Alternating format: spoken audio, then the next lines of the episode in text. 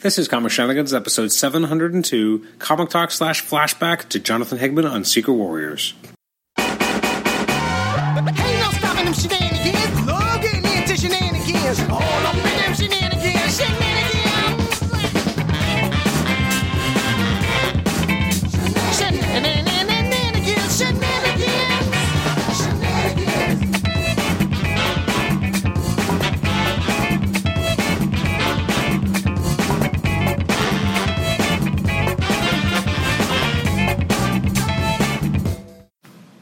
Welcome to the Comic Shenanigans podcast. This is episode 702. It's the long march to 800. Uh, today is uh, half comic talk, half flashback. I want to talk about a book that um, I love very much, but also want to talk about a creator who, uh, generally speaking, I've enjoyed a lot as well. So I want to flash back for a second to uh, what year was it? My goodness, I feel like it was 2000 and uh, it's 2008, 2009. Uh, back when Secret Invasion was all the rage. Um, you had these issues by Brian Michael Bendis uh, that were kind of leading up to something that this team, this idea that there was this team uh, that was put together, and these are the kind of the Secret Warriors. Um, and it's it's it's interesting to read it now because it's so different. But uh, so I'm talking about the Secret Warriors uh, book by Jonathan Hickman, but specifically.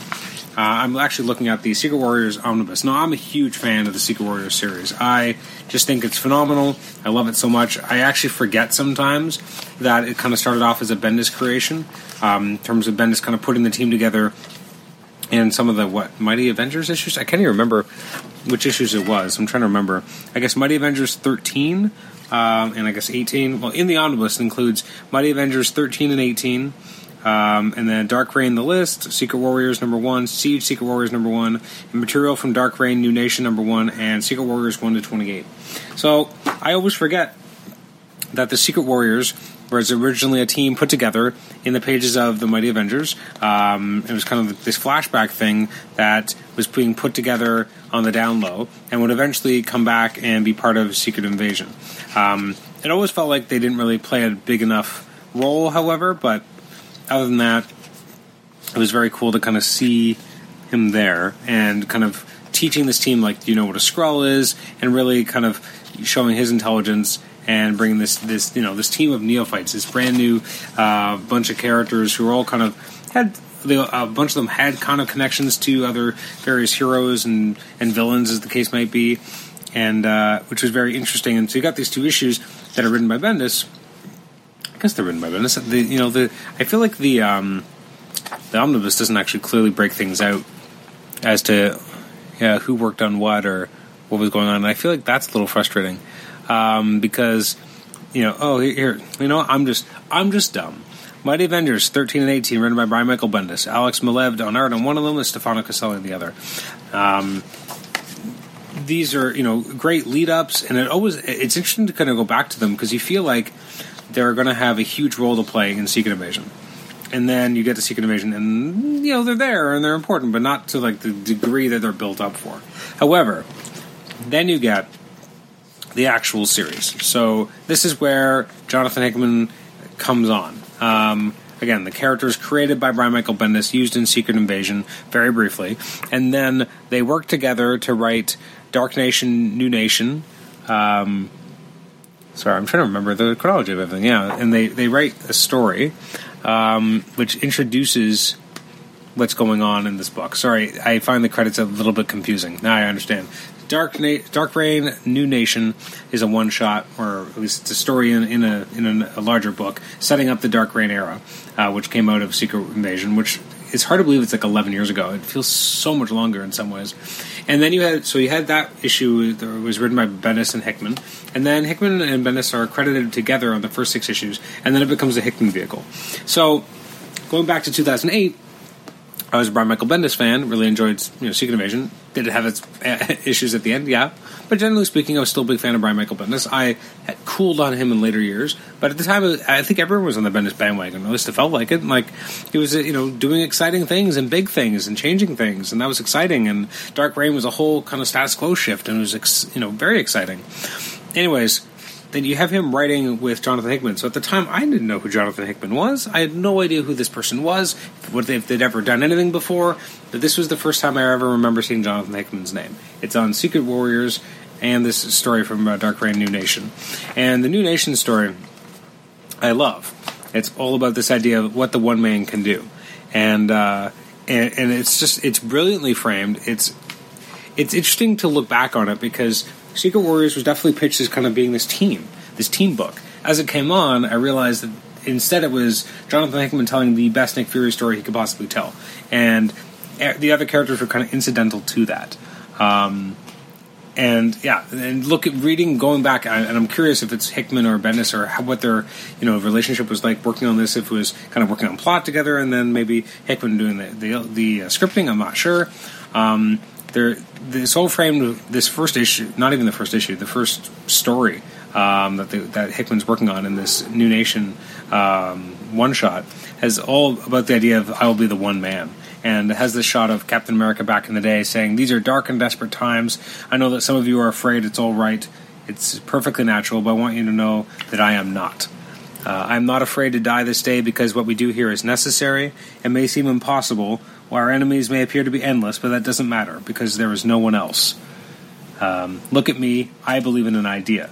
An idea that a single individual who has the right heart and the right mind, that is consumed with a single purpose, that one man can win a war.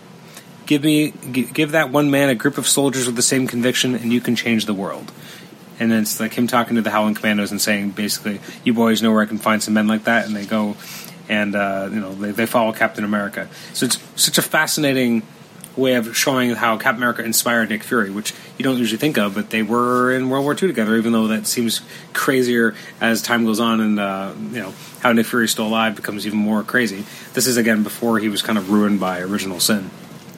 And I love how here Captain America is dead now. I mean, he, he died at the end of Civil War, and Nick Fury has been impacted by that. And he's kind of saying, like, you should be here. This is your thing. And again, Nick Fury had been underground for years after Secret War. Um, all throughout the you know the first few years of Brian Michael Bendis' Avengers run, Nick Fury was not an active player. We often saw his safe houses. We heard about him. Uh, he was definitely kind of around for the Cap America stuff by Brubaker, but he wasn't an active participant. Um, and this is where he kind of starts to come, become an active participant again. And the idea that you know he's at Cap America's grave and saying like you should be here. This is your thing. Um, and the idea that he's almost like it's finding religion. Um, he says, Is there anything more pathetic than an old man finding religion or an old soldier deciding he's got one more battle to win? Of course there is. The greater sin, and then you realize he's talking to his, his group. The greater sin is doing nothing when you could be giving everything, of dreaming too small. I will be the one man, and you will be my army. The world needs us. These are dark and desperate times. Great bookend. Uh, and then you launch into this, you know, this amazing series. The first volume's uh, Nick Fury, Agent of Nothing. Uh, it's all about, you know, Shield is no more. You have the Agents of Hammer, and so you have uh, Nick Fury kind of running kind of Black Ops with this this clandestine team. Um, Stefano Caselli does amazing artwork. It's so exciting. You, you, read the issue. It's you know again it's it's thrilling. It's entertaining. Um, yeah, you know Nick Fury's back on the grid. What does this mean? Uh, you know, he goes to the White House, talks with Obama, and it's the idea that you know something's going on. And Daisy Johnson, who's part of his Secret Warriors, I could tell you the team, but I mean most of them are not forgettable because they're still around, but they're not super int- super fascinating characters. Besides maybe uh, Quake, um, but at the very end of the first issue, you find out, and this is where kind of everything gets flipped, and we start to get used to. Part of what Hickman does a lot of is you have the idea that Nick Fury has found out that Hydra issue. That maybe you know they've been working for the bad t- bad guys the whole damn time. It's so fascinating to go back again now and read something like this because you have movies like Winter Soldier, again, which was what 2014, six years later, where the whole concept is that you know Hydra's been festering inside of Shield and corrupting it. Um, and here we kind of have that right in the comic.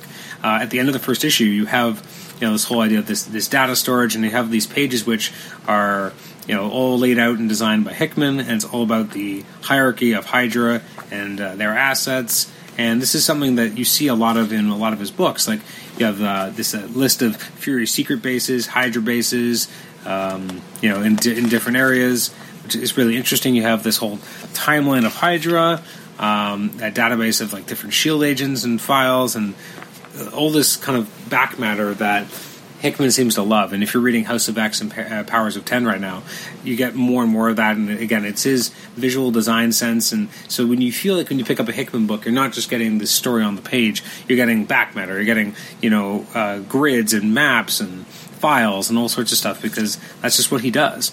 Um, and in, in, the, in the second chapter, you have you know the the Skrulls have invaded uh, Baron von Strucker, and von Strucker has to kind of just torch everything to escape.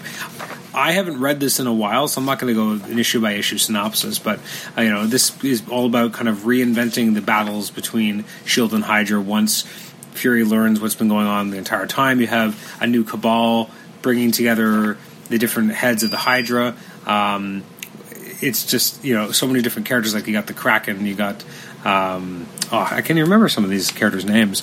Um, oh, which is really going to bug me. Again, on the Secret Warrior side, you have like Ares. Um, oh, the Gorgons here too. That's right. You have um, the son of uh, of Ares is, is, part of the team Phobos. Uh, I get Druid, who's I can't remember if he's the son of Doctor Druid or just you know um, related to that character. Uh, anyways, I don't want to spoil this. I want people to read this. I just wanted to kind of remember what it was like to first read this book. Um, and it was thrilling and exciting. And again, like I go back and I can, you know, it's just it's such a great story, great characterization. You get to see uh, what I think is one of my favorite Nick Fury stories. It's such a labyrinth of you know wheels within wheels, which is kind of one of the storylines. Um, where you have you know you have another organization that comes out, Leviathan. Is it called Leviathan? I can't remember. I mean, maybe I'm just thinking too much of um, what you call it. Um, uh, DC's characters, but anyways, there's there's another. Uh, you know, it is Leviathan. There's again, there's the Great Wheel. There's all these different characters that are involved um, with this. Again, this very long association. You get to see the, the beginnings of um, life model decoys, what they mean. Again, exquisite issue with Phobos. Um, you know, there's some emotional stuff here. You know, again, there's some flashbacks. There's uh, again, some great kind of reveals at the end, which are really kind of mess with you and aren't maybe what you expect to see happening. Um, even just flipping through it, I, I, feel like I have to reread the entire series to kind of remember all the crazy twists and turns that it takes. And again, I'm not going to ruin it. Um, you know, because there's, there's just so much here, and I feel like there's also some wasted potential because it leaves Shield in a certain place that I felt like they never really picked it up properly, unfortunately. Um, which is really unfortunate. And it has probably one of my favorite endings to a book too, because you know you have Nick Fury disappear at the end, and he's got like one last thing to do, and um, yeah, and I'm not going to ruin it. But again, it's it's an exquisite book. Um, the omnibus is fantastic. Um, you got you know great covers throughout the series by Jim Cheung, artwork by uh, Justin Ponsor, who's unfortunately passed away. Um, you know they really jump off the stands because again they share that specific aesthetic that um, that uh, Jonathan Hickman definitely brought to the cover design. Um, so there's a lot of great bonus material here. There's some old scripts, actually a bunch of I think it's just a, maybe just issue one script, but it's so dense. You got the great uh, sketchbook by Alessandro Vitti, who does a lot of the artwork here, as well as Stefano Caselli. Um, I cannot recommend this this book enough. Again, this is when I discovered Jonathan Hickman. Um, you know, and then he was working on Secret Warriors, and then working on uh, Fantastic Four at the same time as doing um, his the, the Shield Architects book. It's all about the kind of secret history of the Shield, which definitely makes you look at Shield in a different way. So phenomenal. And again, this was this was my entree to Hickman, like um, you know something that isn't as crazy. I mean, he does some crazy stuff with it in terms of trying to put th- pull things together. I think he likes you know kind of. Um, Byzantine societies or secret societies. I mean, definitely saw that in his amazing work on the Illuminati and New Avengers, uh, his Council of Reeds uh, when he was doing Fantastic Four, and maybe someday I'll talk about more in depth about that because I think his run on Fantastic Four probably one of my favorite Fantastic Four runs. Um, it's hard to decide, like from a from a just having a macro idea of having smaller stories that end up feeding into some larger narrative, and then when it happens, you're just like, holy shit! Like I feel like the worst thing that ever happened to Hickman on Fantastic Four is that he reached the ending and he didn't leave the book. And then he just kind of stayed on for a while, and he told some interesting stories, which especially some that in retrospect kind of led into New Avengers. But I felt like he kind of he told the mega story, and then he was still there, and then he just kind of did stuff, and I don't know if that ever works as well. Anyways, I'd have to look at Hickman's kind of timeline to remember everything that I've enjoyed with him and exactly when I came on. But um, those are definitely books I enjoyed. East of West is one where I just didn't get it. Or I remember reading the first trade and just feeling like it went over my head and being like, okay, and then I just kind of fell off and never kind of picked back up. Manhattan Project is one that I absolutely adore, and I'm so sad it went away. Um, you know those that first 25 issues i mean i'm not counting the second sorry the uh, the miniseries that kind of came afterwards just because it's not quite as good. It's still good but it's not it's not the same as that first you know five trades those are perfect. Um, you know i remember I was working for Comic Gaming Magazine or whatever it's called now, Comics and Gaming Monthly, I think at the time. I was just doing a little bit of freelance for this magazine and in Toronto, and uh, they you know said that you know oh, we have this these review copies for this upcoming book. It's called uh, Manhattan Projects. I'm like, all right, cool. So I'll read it. And I read it, and I was really enjoying it. I got to the end, I was like, holy fuck, what am I reading? This is so good. Blew me away. It was just so good. Um, Manhattan Project is one of those books where I have resisted the quad dip, but I've triple dipped. I bought the singles when they came out. I was also buying it digitally when it came out, and I also bought the trades. Never bought the hardcover, and they never came up with a third hardcover, so the entire series isn't in hardcover. So I haven't I haven't done that. Um, but looking back at Secret Warriors, like I bought that in, in singles when it was coming out before digital copies were a thing. Uh, they were coming with most books, I believe. Actually, they might might have been, but I just I didn't have a device at that point and didn't think that like I there's so many codes that I could have used and didn't because and then it ended up expiring because I just didn't have a, a reader so I just didn't think it mattered. I should have been getting them and stockpiling them for eventually when I did have a digital comics reader or an iPad or something and then I would have been able to enjoy it. But I remember buying those in singles and then I'm pretty sure I bought the trades and I'm trying to remember. I think I sold them the singles to like a, like my uh, my brother in law Paul. I, I, may have I can't remember. And then I think at one point I then gave him my trades because I didn't need it anymore because I got the omnibus. Um, and the omnibus is, is beautiful. It's fantastic. I've, I do not think it missed anything that was originally in the trades because uh, that would have sucked if it had. Um, yeah, no, just that's kind of the, the, first time I really knew anything about Hickman. It was hard to believe it's 11 years ago, and I've read a lot of things I've enjoyed from him, and some stuff that hasn't always worked as well. But for the most part, I think his batting average is very high with me. I've, I've enjoyed most of his stuff that I've read. There was a, a one year where I, I, wanted a bunch of his, of his image work. So I, I, was realizing, oh, there's all this image work that he did that I have never read and never been able to enjoy and I should really go back and get those. And I told my wife about it, and so she, for Christmas that year, bought me a bunch. And she always brings this up because I think she bought it on Amazon or something. And uh, for like years, uh, it'll be like, "Hey Kelly, a new Jonathan Hickman book," and she's like, "No."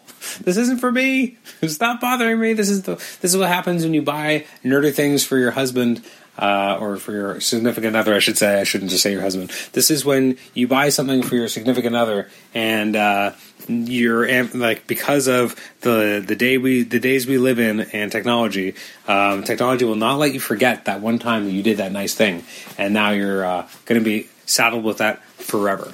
Anyways, this is uh, just a short little episode. Um, in the vein of, it's funny. I've obviously done these flashback and comic talk episodes previously, um, but uh, recently, good friend of the show, Eric Anthony, um, started doing uh, the road report on his own episodes, uh, where as he's driving to work every day because he has a longer commute now, he's able to uh, just kind of record a podcast on the fly, which is really cool. First of all, because it takes his commute and makes it productive. Wish I could do that with mine. Um, I'm usually, I guess, reading comics, which I guess is productive because that feeds into episodes. But if I could record episodes on my commute, man, I would I like that'd be one less thing that I had to take time out of when I'm at home trying to juggle between my wife and son and, and cleaning my house. Um, but so he does these great episodes where he just kind of has stream of consciousness while he's driving. Super jealous that again that he's well, I guess able to drive because I have medical suspension that says I can't, um, and that which wah wah, and then uh, also that uh, you know he's able to convert that energy into podcasts, which is really cool. Uh, so when I did this episode today, I was like, well, I'm kind of kind of got to do this flow through, kind of like what I usually do, but also I'm going to channel some Eric Anthony today, bring that energy. Um, anyways, I hope this was enjoyable. Um, I, I, might talk about more Hickman stuff in the future. Maybe I'll uh, get a, a guest at some point to look at certain um, books that he's worked on, etc. Or maybe I'm actually hoping that once Powers of X, sorry, Powers of Ten and House of X are, are done, that I might maybe have uh, Nathan Struck on the show to, kind of deconstruct it and talk about it. Um, I've been sharing his, my digital copies with him so I can keep him up to date because I really need to talk to someone on a regular basis about what's going on in this book, what could go on, what Hickman's doing. Um, anyways, uh, so I'm really enjoying that book right now. You can email me at comicshenanigans at gmail.com, rate the show on iTunes, subscribe to us on iTunes, and also listen to us on Stitcher. Uh, thanks again for listening to this episode. Our next episode, our reviews episode, will be going out actually tomorrow, uh, which is what, I guess the 21st of August. Um, and then our next two episodes, I'm not really sure what they're going to be after that. Obviously, one of them is going to be reviews, one of them is going to be much like this episode, probably just kind of uh, off the cuff. And then I'm going to be on vacation for a little bit and kind of come back, hopefully ready, raring and ready to go to do more episodes. Uh, Matt Wilson, colorist, Eisner Award winning Matt Wilson, will be on the show soon as well. I'm excited to have him, and we're working on a bunch of other future guests. Um, we've been a little light on uh, conversation episodes recently. Um, just things haven't been working out in terms of some of the scheduling, but I'm hoping uh, that we'll have some good ones coming up as we move into the fall. Maybe I'll call it the, the fall interview season. Anyways, thank you so much for listening to this episode of Comic Shenanigans, and we will catch you next time. Bye bye.